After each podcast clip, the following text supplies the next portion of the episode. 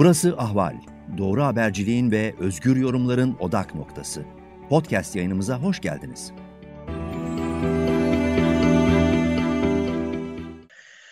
Herkese merhaba. Ben Güldem Atabay. Ekonomi gündeminde bugünkü konuğum Sayın Profesör Doktor Seyfettin Gürsel. Açıklanan son e, Nisan işsizlik verileriyle beraber dün e, TÜİK'in açıkladığı 2019 yılı bazlı gelir dağılımı, e, gelir ve yaşam koşulları araştırması sonuçlarını da beraber değerlendireceğiz. Hocam günaydın, hoş geldiniz. Nasılsınız? Teşekkür ederim, hoş bulduk. Sizinle daha önce yaptığımız programda e, yine işsizlik özelliği verileri özelinde Mart verilerini konuşmuştuk. O zaman e, hatırlarsanız yani sizin de vurguladığınız gibi BETAM analizinizde de sanayi e, tarafında e, açıklanamayan bir istihdam artışı vardı. Dolayısıyla işsizlik rakamında e, önemli bir düşüş vardı. Yani 13.1'den 13'e Aslında önemli değil. Çok e, marjinal bir düşüştü. 0,1 puanlık. Doğru, doğru. Yanlış söyledim. 13'ten e, %13.1'den 13'e düşmüştü. Evet, devam edelim. Şimdi Nisan verilerinde istihdam, e, sanayi istihdamındaki azalma üzerinden özellikle ve tarım dışı e, sektörlerdeki gelişmeler sonucunda biz işsizliğin 13'ten 13.9'a asıl anlamlı sıçrama burada, doğru söylüyorsunuz. E, artışını gördük. Şimdi e, sizin T24'teki yazınızı da okudum ben. E, orada da vurgu yaptınız. E, koronaya bağlı işte aşılamayla, ekonomilerin yavaş yavaş açılmasıyla işler normale dönüyor. İstihdamda artış var ama işsizlik düşmeyecek diye vurgulamışsınız. Bence çok önemli bir vurgu. Bunu biraz açıklar mısınız bize? Rakamlar üzerinden neler, neden bu şekilde söylüyorsunuz? Ee, daha sonra bunu gelir dağılımıyla beraber konuşuruz zaten. Peki. E, şimdi hakikaten bu son e, iki aylık veride yani Mart ve Nisan iş gücü piyasası e, verilerinde oldukça çalkantılı bir manzara ortaya çıktı. Tekrar hatırlatayım, girişte siz de vurguladınız. Şimdi Mart ayında şöyle bir sürpriz olmuştu. İşsizlik %13.1'den %13'e düşmüştü. Peki neden düştü diye tabii hemen bakılacak iki tane önemli gösterge var. Bir tanesi istihdamda ne oldu diye bakarsınız. İkincisi işsizlik sayısında, işsiz sayısında ne oldu diye. E, işsiz sayısı 60 bin artmış. Ee, işsiz sayısı artarken nasıl oluyor da e, işsizlik oranı düşüyor diye tabii istihdama bakarsınız. E, istihdamda şöyle e, doğrusu nutkumuz tutuldu diye yazmıştım ben. E çünkü sanayide yani daha doğrusu şöyle toplamda 582 bin Şubat'ta Mart'ta e, istihdam 582 bin artmış yarım milyondan fazla. Bu tabii olağanüstü bir artış ve görülmedik bir şey. E peki hangi sektörlerden kaynaklanmış diye baktığınızda yine çok çarpıcı bir manzarayla karşılaştık. Sanayide 485 bin artmış neredeyse işte çok büyük e, çoğunluğu bu istihdam artışının sanayiden geliyor. E, seriye baktığınız zaman hiç görülmemiş bir şey yani bazı dönemlerde 250 bin civarında artışlar var ama e, 485 bin artış tabii çok derece tuhaftı. Yani sanayinin büyümesine de bakıyorsunuz. E orada da muazzam bir artış yok büyümede, üretimde artış yok. E o zaman tabii e, bu ne oluyor diye merak ettik. İhtimallerden biri bunun Nisan ayı verisiyle birlikte e, belki bir düzelmeye gidilmesiydi. E, nitekim bu muamma Nisan ayında yani işte bu son veride e, hemen hemen aydınlandı. Neden aydınlandı? Çünkü sanayi 212 bin istihdam kaybı var. Şimdi aydan aya bir ay 485 bin artacak, bir ay 212 bin düşecek. E, sanayide böyle olağanüstü şeyler olmadı ki gelişmeler. Demek ki buradan aslında çıkartılması gereken sonuç, onu vurgulamak istiyorum, yazımda da söyledim. TÜİK bu aylık verilere geçtiğinden beri e, sanıyorum, e, çünkü daha önce biliyorsunuz 3 aylık ortalamaları her ay yayınlıyordu ama 3 aylık ortalamaları alarak yayınlıyordu bu aylık veriye geçildiğinden beri demek ki o kadar e, hakim değil. Dolayısıyla daha böyle ortalama olarak bakmak lazım. Özellikle üç çeyreklikte yayılıyor. İlkini yayınladı Mayıs'ta. Onlar herhalde daha iyi gösterecek ama sadede geleyim. Muamma neden aydınlandı? E çünkü Mart ve Nisan'da sanayideki net istihdam artışını toplayın. E aşağı yukarı işte 200 küsur bin ediyor. İkiye bölün. 100 e, küsur bin, 136 bin galiba ortalama bir artış çıkıyor. Bunda bir anormallik yok. Ama işsizlik ne oldu? İstihdam bu kadar düşünce Nisan'da. E, o da yüzde 13'ten 13.9'a fırladı. Çünkü sadece sanayide değil istihdam kaybı, hizmetlerde de 52 bin kayıp var. İnşaat sadece 9 bin artmış. Tarımda da sanıyorum 60 bin civarında artış var. Sonuçta toplam istihdam Nisan ayında 193 binlik kayıp yaşamış. Şimdi böyle olunca e, tabii ikinci bakmanız gereken gösterge işsiz sayısı. İşsiz sayısında da Nisan'da inanılmaz bir artış var. 275 bin. E şimdi bu ikisi bir araya gelince tabii e, işsizlik oranında muazzam bir artış ortaya çıkmış. %13'ten %13,9'a. Hadi iki ayı toplayalım Mart Nisan'ı. Sonuçta 0,8 puanlık bir artış var e, işsizlik oranında. İşte ikiye bölseniz 0,4 puan. E şimdi bu 0,4 puan hani ortalama böyle gitse 12 ayda yüzde şey bulur, dördü bulur geçer. Yüzde 4.8, yüzde 5'e yaklaşıyor. Korkunç bir rakam tabii. Böyle gideceğini söylemiyorum. Ama bu bize bir kez daha gösteriyor ki e, bu e, işsiz sayılarındaki artış e, belli ki iş gücü dediğimiz potansiyel işsizler ordusu diye adlandırdığım geçen yıl biliyorsunuz işlerinizi kaybetmişti insanlar milyonun üstünde ama işsizlik neredeyse hiç artmamıştı. Bunda tabii bir tuhaflık vardı. İşsiz sayısı artmıyordu. E ne oluyordu? Bunlar aslında iş gücü piyasasının dışına çıkmışlardı. Yani iş aramıyorlardı. E, iş aramayınca işsiz de sayılmıyor. E, tuhaflık buradaydı. Ama şimdi bu potansiyel işsizler ordusunun yavaş yavaş iş gücü piyasasına bunu Şubat ayında da gördük, Mart ayında da gördük, şimdi Nisan'da da görüyoruz iş gücü piyasasına giriyorlar. E, kimi iş buluyor, kimi iş aramaya devam ediyor. E, bu tabii şu oluyor, istihdam artsa bile ki artacak çünkü bu yıl yüksek bir büyüme bekliyoruz. Baz etkisiyle geçen yılı telafi edecek. Ya yüzde altı civarında olabilir bu yılki büyüme. E bu tabii nereden baksanız herhalde yüzde üç, üç buçuk istihdam artışı sağlayacak. Ama işsizlik düşer mi? E, düşmeyebilir. Böyle gözüküyor. Çünkü dediğim gibi o muazzam potansiyel işsizler ordusu da piyasaya aynı zamanda giriyor. E, iş gücü de o zaman artıyor. Hatta bazen daha hızlı artıyor istihdamdan. Dolayısıyla yüksek işsizlikle yaşamaya devam edeceğiz 2021'de e, de bu yılda. E, bunun tabii hep vurguluyorum ama tekrar e, hatırlatmakta yarar var. E, işsizlik biliyorsunuz 2018'de büyük bir sıçrama yaptı. Önce inşaat sektöründe konut piyasasındaki balon patlayınca muazzam bir istihdam kaybı yaşandı. Sonra bu şeye de sirayet etti. 2018'in ikinci yarısında ekonomide bir daralma da oldu, durgunluk oldu. E, o 2019'da işsizliği daha da e, yükseltti. Sonuçta Covid'de dediğim gibi işsiz sayısı çok fazla artmadı. 4 milyon küsurlardaydı. E, ama muazzam bir potansiyel işsiz ordusu birikmişti. E şimdi bütün bunlar bir araya geldiği zaman 2018, 2019, 2020, 2021 olacak 4 yıl. 4 yıl Türkiye tarihinde hiçbir zaman bu kadar yüksek işsizlik yaşamadı. Çok kriz gördük mü? Gördük. Yani şimdi saymayayım bütün gördüğümüz krizleri. Bu krizlerde ne oluyordu? E tabii muazzam bir daralma yaşıyordu ekonomi. İstihdam düşüyordu, işsizlik patlıyordu, hızla yükseliyordu. Ama sonuçta her bir krizin kendine özgü tarihi var tabii, hikayesi var.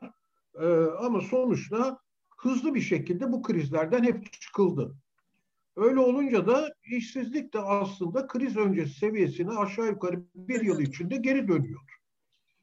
E şimdi bu aynı şey değil yani toplum yüksek işsizliğe belki bir yıl, bir buçuk yıl tahammül edebilir. Ama dört yıl boyunca yüksek işsizliğe tahammül çok güç. Ee, e, ne oluyor sonuçta? Tabii yoksullukta ciddi bir artış ortaya çıkıyor. Şimdi o bakımdan dün açıklanan gelir ve yaşam koşulları anketi önemliydi. Ee, ona da isterseniz geçebiliriz. Ee, çünkü e, 2020'de ne oldu yoksulluk açısından? Ee, bunu tabii ben de doğrusu merakla bekliyordum. Yani bir artış olacak kesindi ama e, ne kadar artacaktı? Şimdi yalnız orada bir sorun var. Sizde gelir, tabii gelir ve yaşam koşulları anketi aslında iki şeye bakıyor. Belki onu e, vurgulayarak başlamak lazım. Birincisi tabii ki hanelere gelirleri soruluyor. Ama hangi gelirleri soruluyor? Bir yıl önceki gelirleri soruluyor. Çünkü 2020'de yapılan bu ankette 2020 gelirini soramazsınız. Çünkü bütün yıl boyunca devam ediyor. Dolayısıyla e, bir önceki yıl soruluyor. Bu durumda bizim aslında gelir eşitsizliği ile ilgili gelişmeleri 2018'den 2019'a öğrenmiş olduk. 2019'da ne olduğunu. Onu önce kısaca bahsedeyim. Ondan sonra 2020'de tabii ikinci ayağı var. Gelir ve yaşam koşulları anketinin. Orada da yaşam koşulları ile ilgili pek çok soru var. Tabii o sorular o anki durumlarını hanelere soruyor. E o 2020 yılının verisi. Dolayısıyla o sorulara verilen cevaplar da bize ciddi maddi yoksulluk Arttığını dediğimiz evet. yoksulluk göstergesini veriyor. E, e, ona da tabii bakalım o daha korona yılının da ne olduğunu yoksulluğun bize söylüyor. Gelir eşitsizliği açısından şaşırtıcı bir şey yok. 2019 yüzde bir bir büyüme yılıydı. Yani son derece düşük bir büyüme yılıydı. Zaten 2018'de de çok yüksek değildi, yüzde üçtü. Yüzde bire geriledi. E böyle bir durumda tabii e, işsizliğin arttığını da söyledim. Ne beklersiniz? Gel Dağılımında bozulma. İşsizliğinin bu daha da bozulmasını beklersiniz. E, nitekim öyle olmuş. Ee, şey e, en düşük yüzde yirmilik dilimde payı 2018'de yüzde 6.2'ymiş. Kullanılabilir gelir soru tabii hanelere. Yani ellerindeki net gelir kaynağı. Yüzde 6,2'ymiş payı 2019'da 5,9'a düşmüş. Şimdi bütün rakamları söylemeyeceğim ama ikinci yüzde yirmilik dilim, üçüncü yüzde yirmilik dilim, dördüncü yüzde yirmilik dilim hepsinin payı 2019'da gerilemiş. Aşağıya evet. Bir tek ee, evet. E tabii sonuçta ne oluyor? En yüksek yüzde yirmilik dilimin payı da yüzde 46 e, üçten 47 buçuğa çıkmış. E, dolayısıyla gelir eşitsizliğinde bariz bir bozulma var. Cini nitekim Cini endeksi de yüzde 39.4'ten yüzde 41'e yükselmiş. Ee, yani bu rakamlar ne anlama geliyor diye izleyiciler tabii sorabilir. Şu anlama geliyor. Biz zaten Avrupa'nın en bozuk gelir, en yüksek gelir eşitsizliğine sahip ülkesiydik. Şimdi bu eşitsizlik biraz daha artmıştı 2019 itibarıyla. 2020'de ne olduğunu gelecek yılın Haziran'ında gelir ve yaşam koşulları anketi açıklandığında 2021 anketi öğreneceğiz. Şimdi e, yoksulluğu ama 2020 için biliyoruz.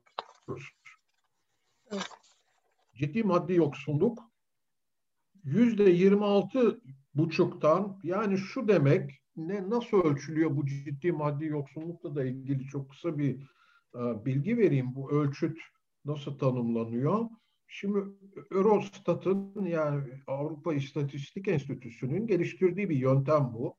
Yıllar öncesinden başladı. Ee, dokuz tane kritik soru soruyor haneye. Bunlar işte bir kısmı bazı dayanıklı mal varlıklarıyla ilgili sorular. Otomobilim var mı? İşte televizyonun var mı? Telefonun var mı? Gibisinden.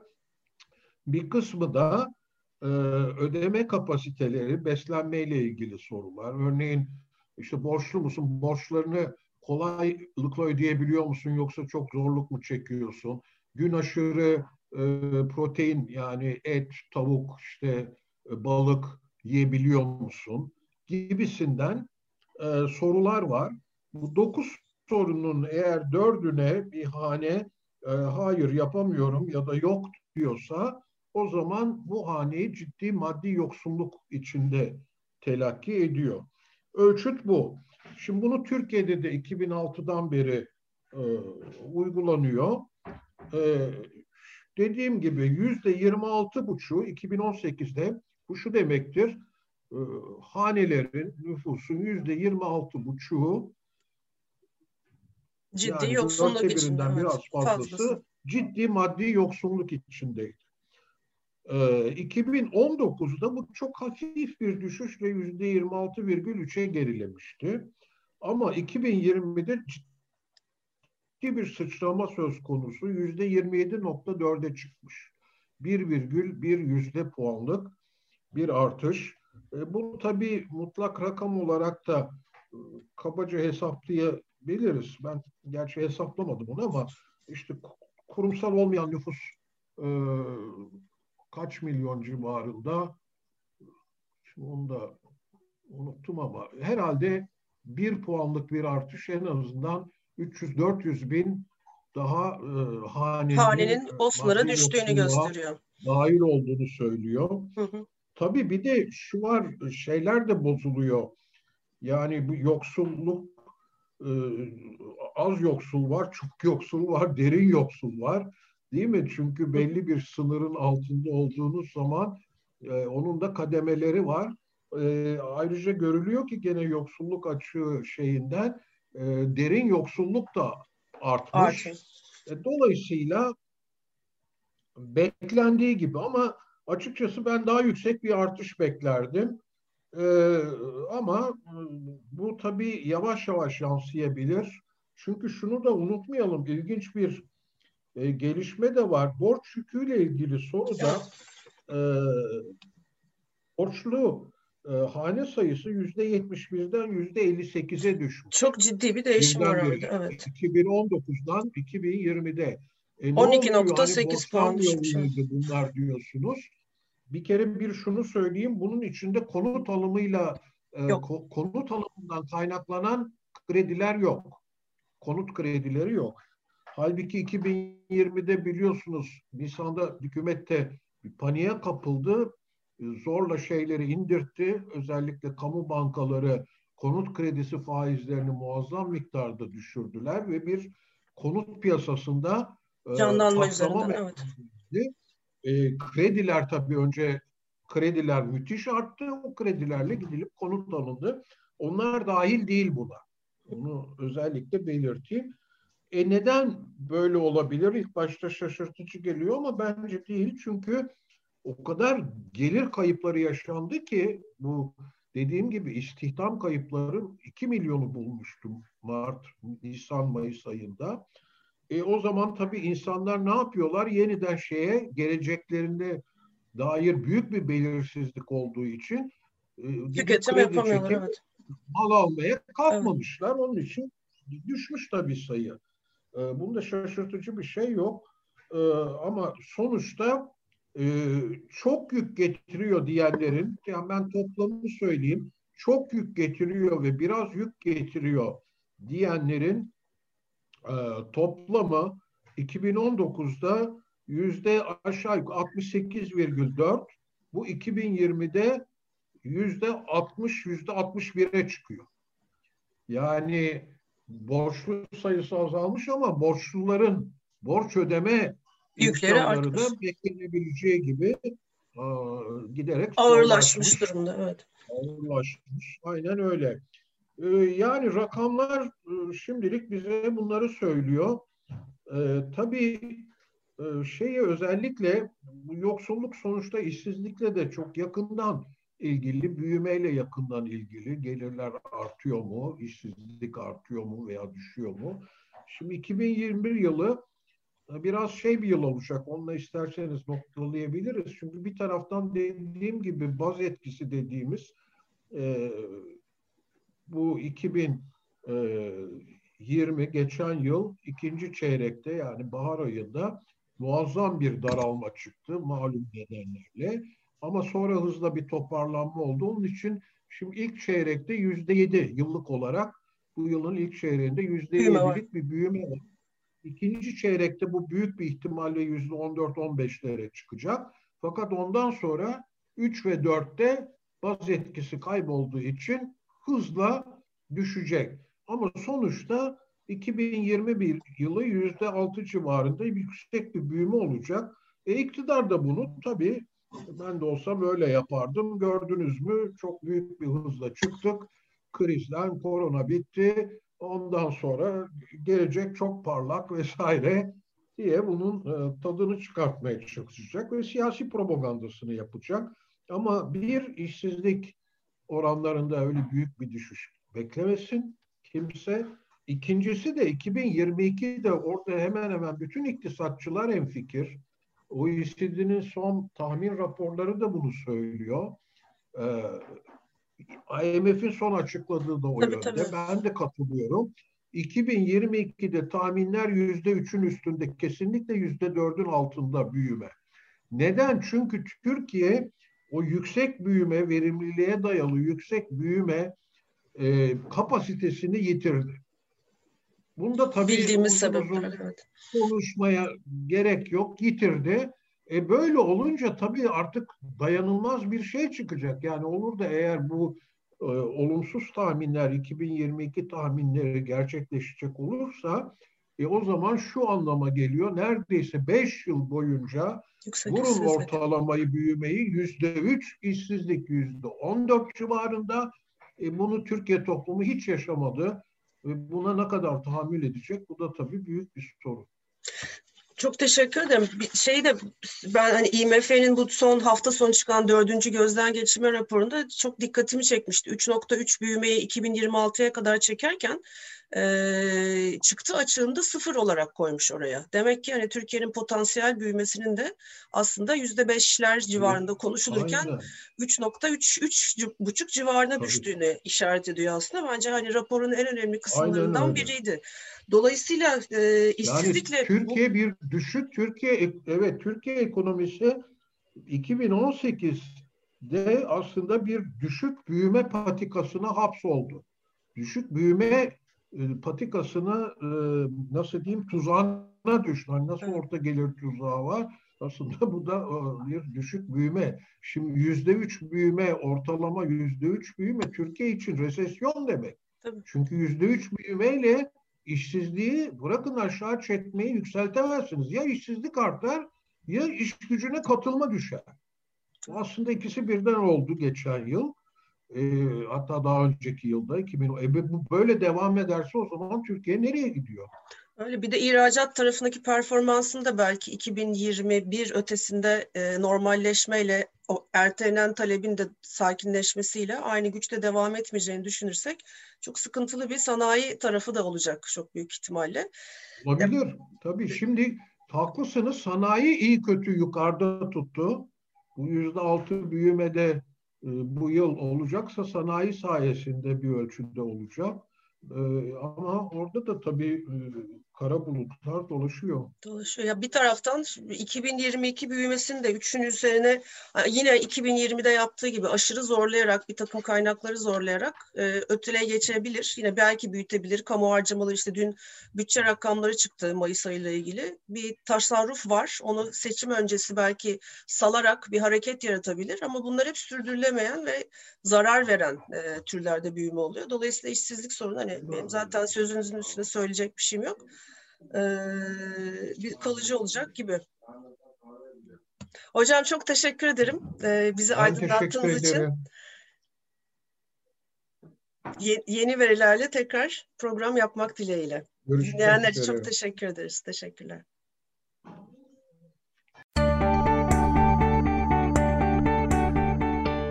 Ahval podcastlerini tüm mobil telefonlarda Spotify, SoundCloud ve Spreaker üzerinden dinleyebilirsiniz. Apple iPhone kullanıcıları bize iTunes üzerinden de ulaşabilir. Türkiye'nin ve hayatın cıvıl cıvıl sesleri Ahval Podcast dizisinde. Kulağınız bizde olsun.